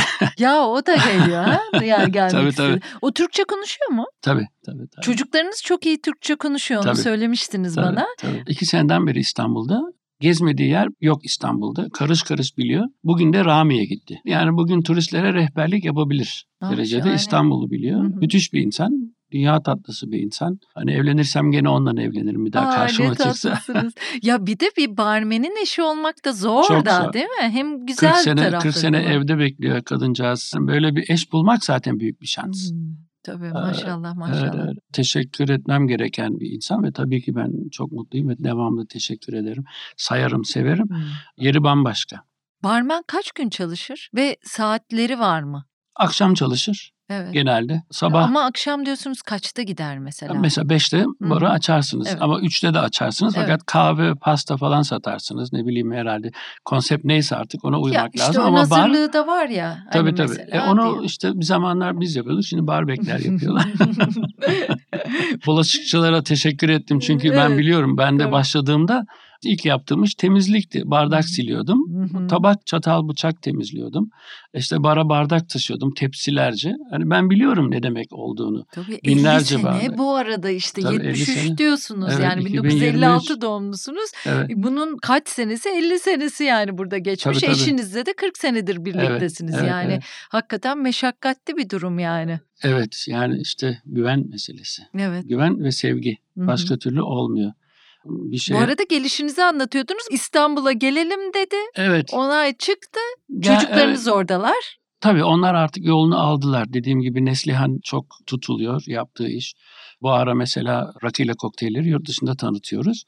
Düsseldorf'tan başladık. Şimdi Berlin'e gideceğiz. Ondan sonra İngiltere ayağa başlıyor. Sonra ileride Amerika. Rakıyla kokteylleri dünyaya tattırmaya, yaymaya başlıyoruz. Ve yurt dışındaki benim yardımcı kolum Neslihan. Hmm. Baba and the Gang. O ekibini getiriyor. Ön hazırlıkları o yapıyor. Almanya'da Guerrilla da vardı. ben Müthiş çok insanlar. severim Koraylar, onları. evet, Hamburglular. O bomba gibi insanlar. Çok özledim evet. onları yani. Beraber Berlin'de Rolling Pin'de ödül aldık. Hı hı. Ahmet'i sormuştunuz o arada. Ahmet. Ayberk'i katmıştınız. Hani çünkü otelcilik okulundan beri arkadaşım Ahmet Ayberk benim. Yediğimiz içtiğimiz ayrı gitmedi. Bir Ahmet Biçer diye arkadaşımız vardır. O da Afyonludur. Onunla da 73'ten beri Frankfurt'ta aynı otelde çalışmaya başladık. Hani bu arkadaşlıklar muhteşem arkadaşlıklar. Onun da mesleği barmenlik. Ahmet ayrıyetten bir de sommelier yani şaraplarla uğraşıyor. Yani en az benim kadar bu mesleğe sevgisi ve katkısı var ve bu Rakı ile Kokteyl ilk kitabını onunla beraber yazdım. Evet rakı geceleri. Rakı Geceleri. Evet. Hı hı. E, İsmi öyle oldu. Çünkü bir akşam oturduk konuştuk dedik yani Ahmet ve öbür Ahmet Biçer Afyonlu arkadaşımız. Yani biz militerist veyahut da nasyonalist, Milliyetçi. milliyetçi değil. Evet. Yani biz dünya insanıyız. Ama yurt dışına çıkınca biraz Öyle daha biraz oluyor, değil mi? oluyor, değil mi? Türkiye özlemiyle, Evet. ülke özlemiyle Evet, işte diyeyim evet, da. evet. Dedik hani her şey var. Viskiden 40 çeşit var. Vodka'dan bilmem kaç çeşit var. Tekila deseniz öyle hırla gidiyor. Bir rakı yok. Yani ne yapalım bu Avrupa barlarına bu rakıyı biz nasıl sokarız? Hani gelenlere tavsiye ediyoruz. Benim barımda var, Ahmet'in barında var, e, öbür Ahmet'in restoranında var. Gelen giden Türk misafirlerimiz getiriyorlar, soruyorlar, ediyorlar, bulunduruyoruz. Güzel ama hani bu her barda nasıl artık olsun? Rakının yüzlerce seremonisi var. O kadar geniş ki ama rakı sofrasında Hı hı, incelikleri var ve çok incedir rakı masasında yer alabilmek. hı hı. Geniş bir kültür. Siz kitap yapmaya karar veriyorsunuz. İlgimi çeken şey anasonu analiz ettiriyorsunuz değil Tabii mi? şimdi biz e, master yapmış insanlarız. Hı hı. Bir şey yaptığımız zaman elle tutulur bir şey olması lazım. Rezil olmamamız lazım. Yani biz onu al bunu karıştır işte sana bir kokteyl olmasın diye ezbere bir şey yapmayalım diye. Anasonu analize ettirdik. Can Kalaycı diye bir arkadaşımız var. Darmstadt'ta okuyor. İçki teknolojisi. Bir liste çıkarttı. Taze anasonun içerisindeki eterik yağlar e, başka hangi sebze, meyve, baharat ve tatlılarda var diye bir liste verdi. Nelerde varmış? Valla en çok işte maydanozda var. Ondan sonra rokoda var. Belki çok ters gelecek ama tatlılarda müthiş var. Mesela kahveyle anason çok iyi uyum sağlıyor. Bir de buza karşı kırılgan bir şey değil mi anason? Çok iyi bir noktaya değindiniz Nilay Hanım. Şöyle anason ve buz aslında uyum sağlamayan. 8 dereceyi geçtiği zaman soğukluğu da aşağıya indiği zaman kristalleşiyor. Evet. Eterik yağlar aslında birbiriyle korumak için kendilerini birleşiyorlar. O bileşiklerde kristal gibi gözüküyor. Ne oluyor? Alkoldeki anason tadı kaçmış oluyor. Bizdeki hata da barlarda o oluyor. Rakıyla kokteyl yapmak, o bileşenleri bulmak, ona göre uyum sağlamak çözdük, analize ettirdik. Hangi malzemeleri kullanacağımızı biliyoruz, hangi sebze meyveleri kullanacağımızı biliyoruz. Şimdi bir de karıştırma sistemini geliştirmemiz lazım. Çünkü buz ve anason uyum sağlamıyor üzeri pullaşmaması lazım. Hmm. Biz de o hataya düştük. Yaptığımız kokteylleri düşünmeden buzun üzerine döktük. Sonra dry shake, buzsuz çalkalama en uyumlusu bu. Bütün malzemeleri rakı da dahil şekere dolduruyorsunuz. İyice çalkalıyorsunuz buzsuz olarak. Meslek dilinde dry shake derler Kuru. ona. Ondan sonra açıp e, birkaç parça buz koyup kısa fakat kuvvetli çalkalıyorsunuz, soğutuyorsunuz. Ondan sonra İsterseniz buzun üzerine dökün, isterseniz kokteyl bardağına süzün. O artık ayrılmıyor birbirinden. Hmm. Geçenlerde Girit'teydik. Bir uzo bardağının üstünde anason çizimi gördüm. Ha, o güzel. kadar hoşuma gitti ki yani Değil çizimle mi? görmek evet. çok farklılaştırıyor. Bu bir bitki. Yani tabii. hani onu o kadar güzel ve basit vermişler ki benim çok Değil hoşuma mi? gitti bardaklarda oluşu mesela. Siz nar suyuyla çok uyumlu olduğunu söylediniz evet. ama hangi nar suyu? Yani taze nar suyu. Evet işte taze nar suyu işte ekşisi var daha tatlısı var. Şimdi Bekir Bey'in aramasına dönersek Bekir Bey sizi arıyor. Eşiniz diyor ki hadi gidelim İstanbul'a evet. taşınıyorsunuz. Sizin barınız şimdi çok çok Pera'nın içinde evet. değil mi? Pera evet. Palace Oteli'nin hemen evet. yan tarafında eski Amerikan konsolosluğunun orası. Evet, evet daha önceden de zaten e, büyük elçilikmiş. Hı hı. Soho House büyük elçilik o ana binası bizim binada işte postane, kütüphane ve kültür olarak kullanılmış. Sonra konsolosluğa dönünce vize bölümü olarak kullanılmış. Evet hatırlıyorum evet, ben o dönemini. Bina 1873'ten kalma bir bina, tarihi bir bina. Bir de içerisinde gerçekleşen olay çok gerçek bir olay. 1922 senesinde Pera Palas'ta Ernest Hemingway İstanbul'da gazeteci olarak geldiğinde o zaman 27 yaşında Toronto Star gazetesine yazıyor, Kanada gazetesine. Osmanlı dönemi bitiyor, Cumhuriyet kuruluyor aktarmak için bilgileri. Bizim bina postane olarak kullanıldığından da o da Pera Palas'ta kaldığında sık sık girip çıkıyor. Yazdıkları da hala tartışılır. Bana göre o bir spiyon. İşte böyle ajan mıydı şeyde çok tartışılan meseleleri var. Barın ismi de ondan öyle. Ha, evet şu dedik yani anladım. gerçek bir hikaye. Tarihi Ama kendisi bir de bara, meraklı bir insan. Ben Key West'e gittim çünkü. Orada Aa, onun müzesini barı, falan görmüşsünüzdür. E, gördüm gördüm. Bir de Ernest Hemingway benzerleri vardır mesela. Evet, Orada evet. bir gelenek. Yani evet, o beyaz evet. saç sakallar Her sene falan. toplanırlar. Evet, evet. gömlekleri. Evet. öyle bir zamana evet. denk geldim. Oh çok güzel. Şahaneydi Çekseydiniz ya. birkaç resim. Ben Aman bana mutlaka gönderin çünkü planlıyoruz onu. Hmm. Onun bir ayağını da burada İstanbul'da Ernest Bar'da yapmayı planlıyoruz. Aa, şahane evet. şahane. Evet. Çok meşhurdur Ernest Emek ve iyi bir içicidir. Asıl ismi zaten orada Papa Duble diye geçer. Her şeyi double içtiği için ondan sonra ne yaptı yaptı meslek olarak saat 3'ten sonra zaten kullanılmaz haldedir. Hele bir içkisi var Dead in Afternoon. Apsin üzerinde soğuk şampanya ile doldurup içirir ki apsin mesela 68, 65, 70 derece bir alkoldür. Ondan sonra kendinden geçer. Hmm. Ama gittiği her yerde içkiyi çok sevdiği için mesleki tarihimize çok şey katmıştır. Hmm. Mesela hala konuşulur. Gittiği yerlere, gittiği barlara gidilir mutlaka. Şimdi ona geleceğim mesela İstanbul niye Türkiye'de böyle şeyler yok? Aslında var. Daha iyisi var, daha kalitelisi var. Yalnız biz ya anlatamıyoruz veyahut da bizdeki ilgi daha şey. Mesela barmen olarak mutlaka Kuba'ya gideriz. Mutlaka o Lafrodita'da bir daiquiri içeriz. O Bodega del Medio'da bir mojitomuzu içeriz. Onun heykelinin yanında bir resim çektiririz. İşte duvara isim yazarız. Ben buradaydım falan diye resimlerini çekeriz. Ben Havana'ya gidersem mutlaka o iki barı ve onun kalmış olduğu Otel Nasyonel'i gider onun kaldığı odanın kapısına dayanırım, resim çektiririm. Ne bileyim hani e, bu gibi şeyleri orada yaşayan insanlarla yaşarız. E, bizim barda o da çok girip çıktı mesela. Biraz evvel Park Otel'den bahsettiniz. Park Otel Orient Express zamanında turistlerin yani yabancıların en çok kaldığı otellerden Pera Palas'tan sonra odur. Londra Palace Oteli var. Bir de sizin mesleğiniz açısından anladığım oteller çok kıymetli. Otel tarihlerini barmenler yazabilir. Barlar üzerinden oteller tarihi yazılabilir. Bizde de var Nilay Hanım. Mesela hı.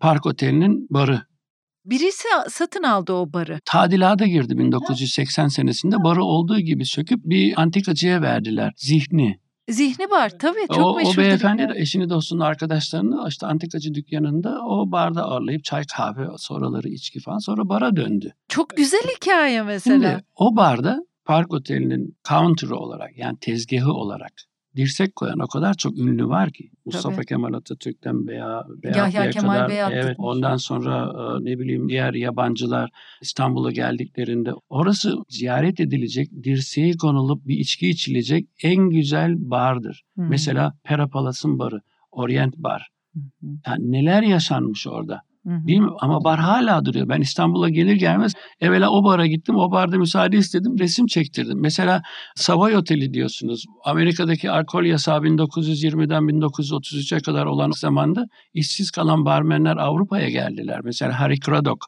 Savoy Oteli'nin Amerikan barını kuran ve orada ilk bir otelin kokteyl kitabını yazan kişi Amerikalı. Hı hı. Savoy Cocktail Book diye çıktı. Mutlaka o bara bir giriyorsunuz. O barda o atmosferi yaşıyorsunuz. Mesela ilk bayan barmen diyorsunuz. Türkiye'de de ilk bayan barmen veyahut da bar bayanı vefazatın rahmetli dediği gibi o hep barmen Türkçe söyler. Bar adamı veyahut da bar erkeği bar bayanı der. Barmaid'den çevrilmişti. Mesela bayan Ekmen, Özlem Ekmen. Dünyada ilk defa 1996'da Tokyo'da bir internasyonel kokteyl yarışmasında ICC International Cocktail Competition'da barmaid, bar bayan kokteyl yarışması oldu Tokyo'da ve kazanan bir Türk kızı. Bunu bilmiyordum. Buyurun. Aa, çok-? Özlem Ekmen. Ve yapmış olduğu kokteyl de Midnight Motion ismi. Kullanmış olduğu alkol cin, safari, portakal suyu, lime suyu. Bu kokteyli Midnight Motion'dan ilk defa yapılan bir bayanlar arası kokteyl yarışmasını kazanan bir Türk. Tarih bizde de var. Hmm. Hani illa Hemingway'in barına Havana'ya gitmeye gerek yok işte. Gidin Zihni bara. Gidin. Pera Palas'ın barına. hı. Değil mi? Dirsek dayının oraya. Hmm. Bir o atmosferi yaşayın ki hala aynı. Pera Palas'ın barı fazla değişmedi.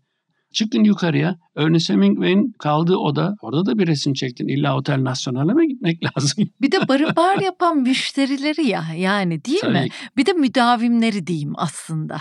Bar, Yani barda bizde o- atmosferi yapanlar Evet, insanlar. insanlar. Öyle değil. Bir de tabii ki barın arkasında duran kişi barmen. İşte o birlikte örülen bir şey. Ben mesela Hayal Kahvesi'nde bir sene her cuma o zaman Milliyet Gazetesi'nde çalışıyordum. DJ'lik yaptım. Hı. Ve ben de barın arkasındayım. Yani yanımda Evet. barmenler var.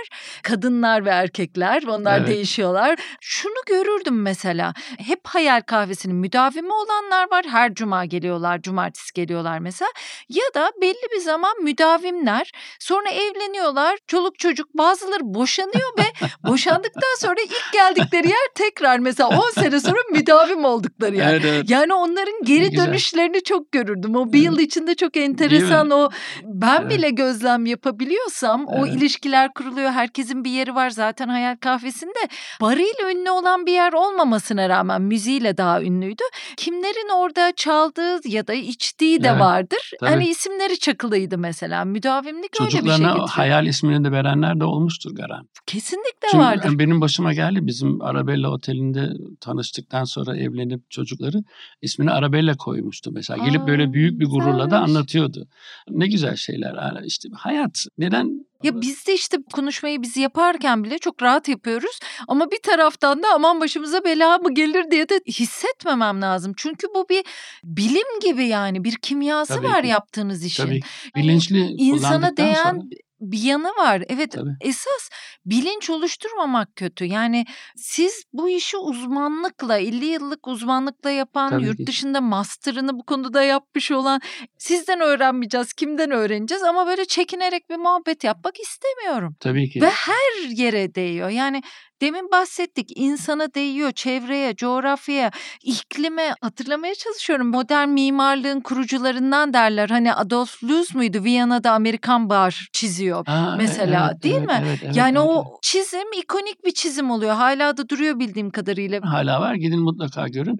Amerikan bar deyince bir şeyi hatırlatayım. O bir bar tezgahının formudur, şeklidir. Evet, tipi. Evet evet yani yuvarlak bir bar da vardır. U şeklinde barlar da vardır.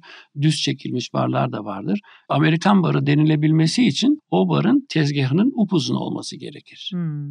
Bu demek değildir ki diğer barların arkasında Amerikan vari içkiler veya yiyecekler veya Evet, güzel satılamaz falan diye. Bu sadece bir şekildir. Peki sizin en çok tercih ettiğiniz bar şekli hangisi? En iyi komünikasyon olan şeklidir. Köşeli olabilir Tahmin veyahut da U şeklinde olabilir Hmm. karşılıklı.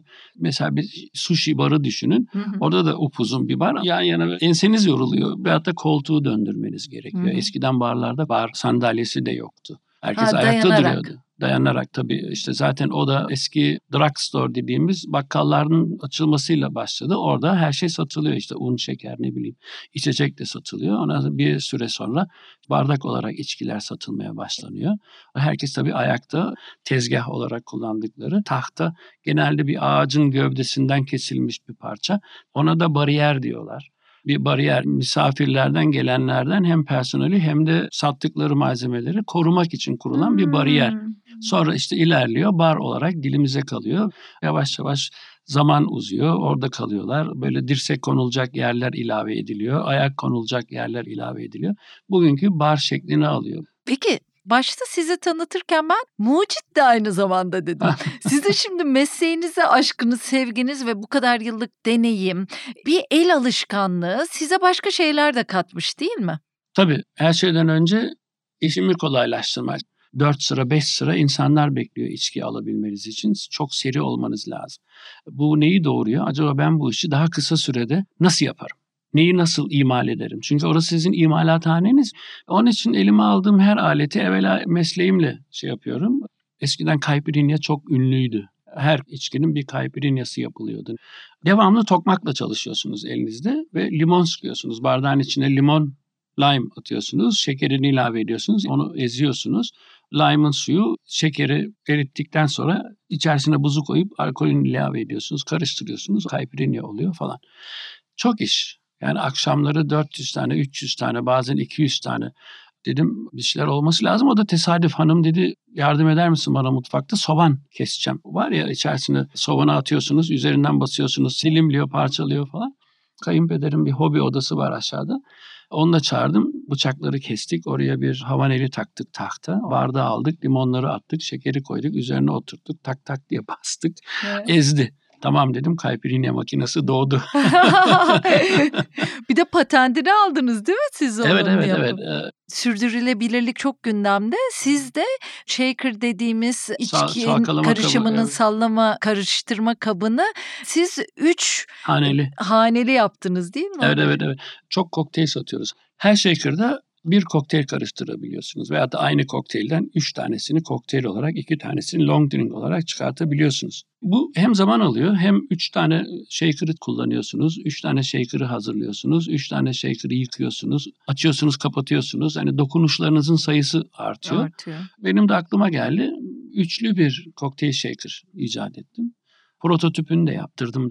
Üç hazneli. Üç ayrı kokteyli, üç ayrı renkte bir shaker'da karıştırabiliyorsun. Ay çok güzel. işte otomobilde biz bunları konuşurken tavla hikayenizi Evet anlatmıştınız. evet O çok tavla oynamayı güzeldi. çok severim. Kahveye gitmeyi hiç sevmem. Çünkü kahvede boşa vakit geçiriliyor ama seviyorum tavla oynamayı. Vaktim olduğu zaman zevk verdiği için artık o süre bana kısa gelmeye başladı. yani 15 taş 2 bölüm. Ben bunu iki tavlayı yan yana koyarak genişlettim. Ne oldu? 30 tane pulumuz oldu. Yol uzadı. Daha da zevkli oldu. Daha fazla kırılma, başa dönme, oradan oraya gelme süresi. Bu sefer can sıkmaya başladı. Bitmek bilmedi oyun. Kaç kişi oynanıyor? Gene, Gene iki, iki mi? kişi. Ha. Tabii tabii. Bu sefer ne yaptım? Bir bölümünü kesip attım. Üç bölümlü yaptım. Çok enteresan. İsmi de King Size Backgammon. Ben daha küçük yaştayken barman kokteyller Tom Cruise'un kokteyl filmiyle geldi. Aa, hani okey. havalı attı tuttu vesaire Evet. falan. Filmi hiç hatırlamıyorum şimdi ama onun o shaker dediğimiz araçları dans ettirmesi vardı. Siz öyle şeyler yapıyor musunuz? Atıp tutuyor musunuz? Tabii tabii ben de atıyorum ama tutamıyorum. Tamamıyla yeni bir stil o zamanlar. Var mıydı film diye mi öyleydi? Ondan önce de yapıyorduk Vardı. biz veyahut da yani ben gençken ne bileyim 19-20 yaşlarındayken hani bir bu buz küreğin içerisine buzu koyup havaya atıp shaker'a veyahut da bardağı tutturmaya, dengelemeye Oo, çalışıyordum. evet. Evet o zaman işte baş şefimiz Hoffman da burası sirk değil diyordu bana. Ha, Kızıyordu. Kendine gel. Tabii bu hareketler güzel. Jonglör olarak güzel bir şey katıyor ama bunun da bir sistemi var. Biz bunu show tending ve flare tending olarak ikiye ayırıyoruz. Show tending yani işi gücü bırakıp seçtiğiniz kokteylin malzemeleri ve shaker'la ve bardaklarla jonglör olarak hava atıp tutmak. Orada kokteyl ikinci plana düşüyor maalesef. Bir de flare tending dediğimiz güzel estetik kısa hareketlerle kokteyli unutmadan nazik tutuşlarla o kokteyli bitirmek. İşi bırakıp hareket yapmak değil, yaparken estetiklik kazandırmak. Fatih Bey şu anda yapıyor karşımda kokteylleri. El hareketleriyle o kadar güzel ki gösterebilmek isterdim. Şahanesiniz. Peki bir kıyafeti var mıdır bu işin? Otellerde takım görüyoruz tabii. Papyonlar görüyoruz, ceketler de. Konsepte bağlı. Temiz olduktan sonra hiç sorun değil. Hangi içki, kokteyl olabilir, bir içki de olabilir. Siz icat etmiş olmak isterdiniz. Şunu ben yapmış olmak isterdim dediğiniz bir şey var mı? Tabii tabii bar hayatına kattığım en büyük katkı rakılı kokteyller. Hı hı. Ee, rakıyla yapılmış kokteyller. Ee, Bu Bardağım da var. Hemen araya gireyim mi? Tabii, Hah, tabii. O bardağınızı da lütfen söyleyin. O da işte icatlarınızdan biri. Evet evet. Türkiye'de de belli kitaplar, belli yayınlar da belli firmaların katkılarıyla yapılıyor. Ama siz rakı kitabını mesela arkadaşlarınızla biraz önce anlattınız Evet. ama ben vurgulamak isterim. Almanya'dayken biraz da Türkiye'de özlemiyle ve bu kadar barda çalışan bir insan olup da rakıyı anlatamamak ya da anlatmak istemekle Evet. giriştiğiniz bir proje. Kendi cebinizden Evet, evet, evet, harcadığınız, evet, evet. araştırmalar yaptırdığınız, Evet. zamanınızı kullandığınız bir sponsorla yapmıyorsunuz mesela değil mi? Bir Yapmadık. istekle de bir taleple yapmadık, de evet. yapmıyorsunuz. Yapmadık Ee, o bu çok güzel. Onun için onu da belirtmek istiyorum yani araya girdim ama tabii. bardağınızı da söyleyin. Martini kokteyli daha çok karıştırma bardağında hazırlanan bir kokteyl. Martini bardağını biliyorsunuz üçgen şeklinde olan bir bardak ayaklı. Onun içerisine süzdükten sonra kısa sürede ısınmaya başlıyor. Isınıyor. O zaman tadını almıyorsunuz. Sonra benim Türkiye'deki rakı servisinde kullandığımız ehli keyif geldi aklıma. O ehli keyfi kokteyl bardağı olarak 3 bardak olarak tasarımladım. İlk iki parçasını iki vazoyu iç içe geçirmiş olarak düşünün. Etrafını kırık buzla doldurdum. Martini bardağın ayağını kestim. Üzerine oturttum. O da içeriden soğutmaya başladı. Yani bazı tasarımlar var. Bardağı buzun içine sokuyorlar veyahut da böyle kavanoz gibi bir bardak var. Onun içerisine martini bardağını sokuyorlar ama ıslanıyor maalesef. Onu oradan çıkartınca üstünüze su damlıyor. Benim tasarladığımda da buzun içine girmiyor. Peki hangi kokteyli ya da içkiyi siz icat etmek isterdiniz kendi yaptıklarınız dışında? Aa, güzel böyle tarihe geçmiş. Hani benim de tarihe geçmiş. Hiç olmazsa Frankfurt'un tarihine geçmiş kokteylim var. O, Evet. o da Frankfurt Cooler diye elma şarabından yapılan bir içki. Özel de bir bardağı var. Ama Martini kokteyli mesela en çok ben isterdim ben bulayım diye. Çünkü müthiş bir geçmişi var onun. Ta 1870'lere dayanan bir kokteyl. İlk yapıldığında bambaşka bir tarifi var. Martinez köyünde ortaya çıktığı için Martinez'in ismini vermişler kokteyle. İlk ismi Martinez. Hmm. Bir altın arayıcısı girmiş içeriye. Demiş ki senin iyi bir barmen olduğunu duydum. Bana öyle bir şey yap ki bana bu şehri hatırlatsın. diye. O da bu karışımı yapmış. Çok hoşuna gitmiş. Altın tozuyla veyahut da altın parçacıklarıyla ödemiş. Ee, hikaye işte. Gerçekte olabilir niye olmasın. Martinez kokteyli e, Martini kokteyli olarak günümüze gelmiş olabilir. Fakat günümüzde içtiğimiz Martini ile aynı Martini kokteyli değil. Bugün içtiğimiz Martini kokteyli ise 1912 senesinde Knickerbocker Oteli'nde New York'ta Martini d'Alba di Taggia diye İtalyan asıllı bir Amerikan barmeninin yapmış olduğu bir kokteyl. Ya sizi dinlemek için bizim de belli bir birikime sahip olmamız gerekiyor. Karşılıklarını Hiç bulabilmek olmazsa için. biraz içki kültürü. Ama bugün bugün çok kolay Nile Hanım. Girin bir Wikipedia her şey yazıyor. Benim 360'ın üzerinde kitap sahibi olmamın, video kasetlerin, kokteyl menülerin toplamamın nedeni şimdiki gibi bir Wikipedia'nın olmaması. Ama orada kaynak daha belli. O da Tabii. güzel. Türk kaynak neler güzel? Yani O yabancıları güzel. tahmin Ee, ediyorum ama. Türkiye'de de baştan dediğim gibi çok sıkı barmenler var. İsimlerini de saydım. Bizim bildiğimiz barmenlerden tarihe geçmiş kitap yazan mesela Vefazat. Vefazat, tabii. Allah rahmet eylesin. Müthiş bir koleksiyonu vardı. Hmm. Varmış. Ben kendisiyle sadece telefonda görüşebildim ne yazık ki. Böyle birebir görüşmeyi çok istedim.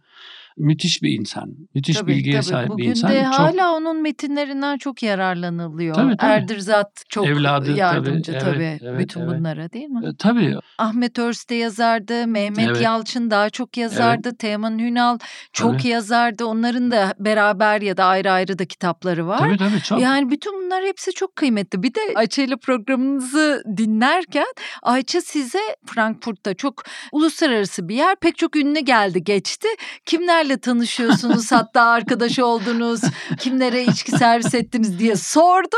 Sonraki 15 dakika mı 20 dakika ondan geçti. geçti. İsim ne? Siz bir de unuttum diyorsunuz ama kimler kimler var değil mi? Yani Hem yok de- yok şekilde hem de, yani. Hem de özel anılarla. e, Şimdi tekrar kitap kaynaklarına döneyim. Hani bir isim söylediniz Mehmet Yalçın. Hı hı. Müthiş bir bilgisi vardır. Çok kültürlüdür. Kendisiyle bir yarım saat oturduğunuzda kitaplarında okuduklarınızdan daha fazlasını öğreniyorsunuz. Bir de kitabı yazar gibi konuştuğu için. evet, Ben evet, mesela yazarken güzel yazarım. Konuşurken onun gibi böyle metin gibi konuşamam evet. Aa, yani. müthiş bir insan. o öyle evet. de konuşuyor. Derslerde verdiği için ondan ders de aldığım için O ne güzel. aa bir hikayeler anlatırdı. Zaten ben Evet. hikaye için giderdim. Biz burada angustura diyoruz. İki damla mehnetine koyunca diyoruz işte şu etkiyi yapıyor. O size angusturanın tarihini. Doktor Saybert'ten başlar. Venezuela'yı Hafıza çok anlatır. önemli bir Ee, şey ya. En sevdiğim hikayesi de şeydir. Hangi fıçıda unutulmuş bir şeyin. Müthiş bir insan. Yani müthiş bir insan. Onun Roze Şarap hikayesi vardı. Onu çok sevmiştim. Yani onun nasıl aslında ortaya çıktığına dair uzun bir hikaye. Şimdi de yanlış da aksettirmeyeyim ama çok güzel işte böyle bazen küçük pazarlama Evet. durumları Evet. bazı şeyleri çok ünlü yapabiliyor. Tabii. Mecburiyetten bazı şeyler elinde kalmış bilmem ne de Evet. Hani onu sonra sana öyle bir şekilde sunuyor ki Bridget Bardot'yla mesela sen o hastası oluyorsun yıllarca onu kullanıyorsun gibi gibi. Tanıtım, Bütün pazarlama. Evet, bütün bunları da öğreniyoruz. Onun için size Ayça sordu. 20 dakika bahsetmek istediğiniz isim varsa Instagram Hepsi var. hesabınıza baktım. Bee Gees'le mesela fotoğrafınız var. Onlarla beraber yaşadığım, fotoğraflayamadığım Hmm. e, hikayeler var. Çünkü Keşke iPhone olsaydı diyorsunuz Değil ya mi? orada. Evet, yani keşke evet. fotoğraf Ha, bir de o zaman e, bize mesela otellerde olsaydı. çalışırken ilk şey yapılan misafirlerinizi rahatsız etmeyin. Hmm. Onlar buraya dinlenmeye geliyor. Sizin fotoğraf çektirmeniz, imza toplamanız için değil.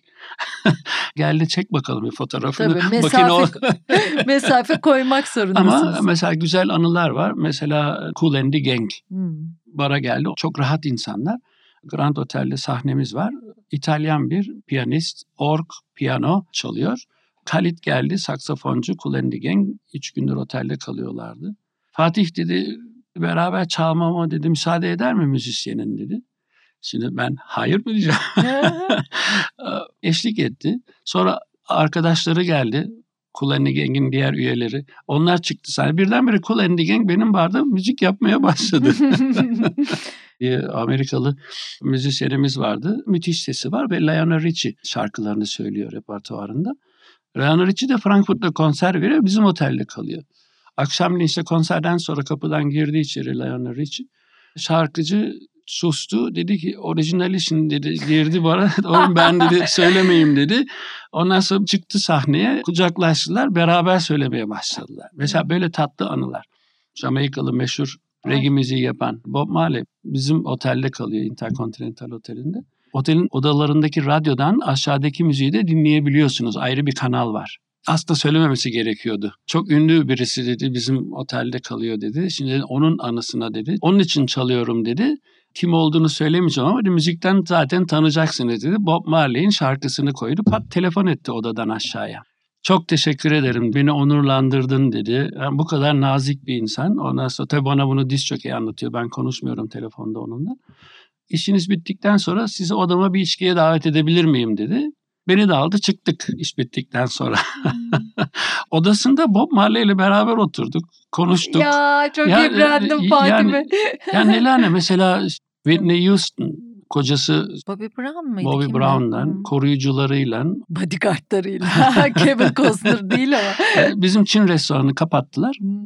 Büyük bir masada yemek yiyorlar ve bizzat gelip benim hizmet etmemi istediler. Hı hı. Bütün akşam onlarla beraberdim mesela. Çok tatlı insanlardı.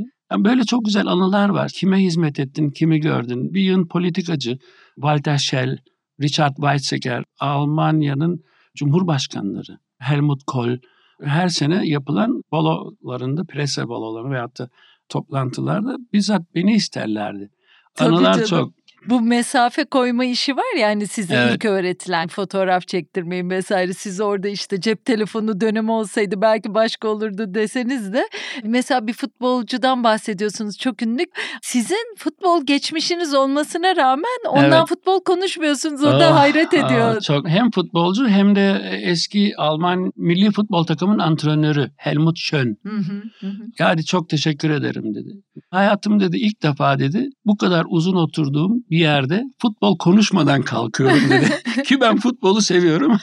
Adam meşhur bir antrenör.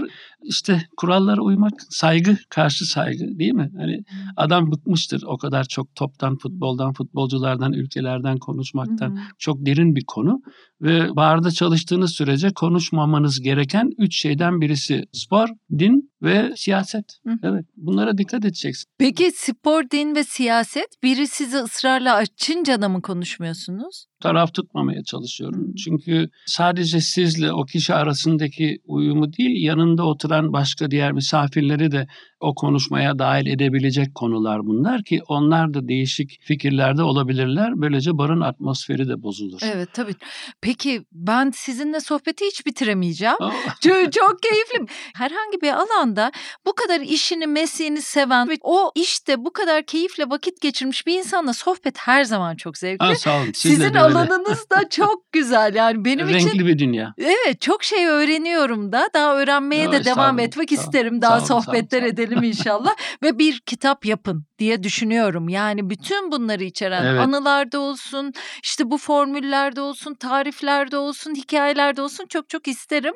Peki size klasik sorumu soruyorum sizin mesleğinizden. Nasıl iyi barmen olunur? Her şeyden önce tecrübe, sevgi, saygı, güven. Her şeyden önce iş yerinize güveneceksiniz. İş yeriniz size güvenecek. Misafirleriniz ve sizin arasındaki güven köprüsünün tam olması lazım. Frankfurt'ta 500 tane bar varsa burada 5000 tane bar var. Sizi gelmelerinin nedeni iyi bir barmen olmanız. Sizin bu işi iyi bilmeniz, sizin bu işi iyi öğrenmiş olmanız ve iyi hizmet vermeniz, güler yüzlülüğünüz, misafirperverliğiniz ve kendilerini sizin yanınızda güvenli hissetmeleri.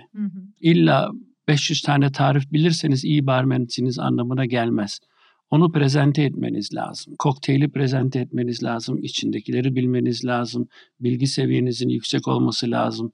Dil bilginizin mutlaka olması lazım. Siz sadece çalıştığınız yeri çalıştığınız zaman prezente edebilen birisi değilsiniz. İş harici de kendinizi ve iş yerinizi prezente ediyorsunuz. Temsil ediyorsunuz. Temsil ediyorsunuz. Siz demin de saydınız bu arada. Yani bir işin kimyasını bilmek hele sizin işinizde çok önemli, temel bir şey. Temizlik önemli. Çok Bir de önemli. Ayça ile söylediğiniz bir şey benim için çok kıymetliydi. Ya, misafire bilmiyorum dememek lazım. Bunun için de çalışmak lazım değil mi Tabii aslında? canım yaratıcı olmanız lazım. Elinizdekilerle de en iyisini yapabilirsiniz. Hı hı. Yani yok demek bana çok ters geliyor ama bu da her şeyin bende olması gerektiği anlamına gelmemeli. Yok ama ben bunu böyle yaparım. Size gene bunu verebilirim. Sizi rahatsız etmez. Siz kapıdan girildiğiniz an barmenin kontrolü altında olmanız lazım ve onu Gözlemliyorsunuz. onu hissetmeniz lazım. Sıhhatinizden, sizin rahatlığınızdan, sizin zevk almanızdan tek sorumlusu barmendir. Hmm. Öyle barlar var ki yani bir kül tablası değiştirmiyorlar. Masanın yanından geçiyor fakat boşları almıyor veyahut da boşsa bir tane daha içer misiniz diye soran yok. Hmm. Hani bu ilgisizliktir. Bir de hafıza herhalde. Dinlemek ve hafıza Oo. herhalde çok önemli değil mi? Yani gözlemden bahsettiniz. Bir insanı gözlüyorsunuz girdiği Tabii andan itibaren. Onu dinliyorsunuz. Ne istiyor? Arzuları neler? ihtiyaçları neler? Bir de hafıza siz mesela bir Barış Manço anısı O anlatmıştınız. çok, evet. Değil mi? Size Evet. bir içki ısmarlıyor. Siz yıllar sonra hatırlayıp o geldiğinde ona o içkiyi sunuyorsunuz. yani- çok acayip bir şey o E, tabii. Şimdi tabii aslında o kadar acayip değil çünkü kişi çok ünlü ve o tür içki falan değil. Kolay aslında ama misafirlerinizi devamlı gelmesini istiyorsanız onlarla ilgileneceksiniz. Hı hı. Jestler hazırlayın. Hmm. İletişim sadece konuşmakla değil, onları bağlı kılacak hareketlerle, tavırla ve jestlerle olur. Ay şahane söylüyorsunuz. Peki bu kadar yıl bir de bir ilişkiniz var 38 ve 40 yıl evlilik ve daha uzun. Evet. Onun formülü nedir acaba? Hem de barmen olarak Saygı, daha farklı. saygı, Hmm, sevgi. Çok güzel. Zaten mesleğimiz de onu ifade ediyor. Hı. Bizim mesleğimizde üç şey önemli. Karşılama, hizmet, uğurlama. Bu üç bölümde çok iyi anılarla ayrılması lazım misafirinizin.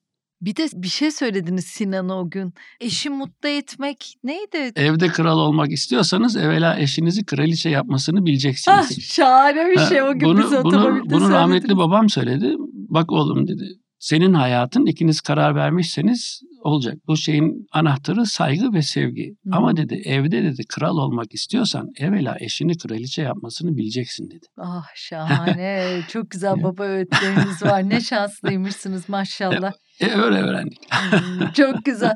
Peki Türkiye'de birlikte nasıl daha iyi yaşarız? Aslında çok kolay bir formül. Karşılıklı sevgi, saygı, Hı hı, hı. e, hürmet, anlayış her yerde hissedebilmeniz. Yani bu bir Tokyo'da varsa niye bizim burada ülkemizde yok? Attığımız zaman mangalda kül bırakmıyoruz ama gerçekleştirmek istediğimiz zaman bir yere takılıp kalıyoruz. Aslında çok basit. Çok çok basit. Saygı. Çok teşekkür Rica ederim. ederim. Yani Ben benim zihnimi ederim. açtınız ol, barmenlik sağ ol, konusunda. Ben teşekkür ederim. Böyle bir fırsatı verdiğiniz için insanlara insanlık öğretmek için değil, ben mesleğimi ifşa etmek için, insanları inşa etmek için değilim burada. Bir şeyler verebildiysem, bırakabildiysem güzel ana olarak benim için de çok mutlu oldum. Şahane. Çok teşekkürler. Rica ederim.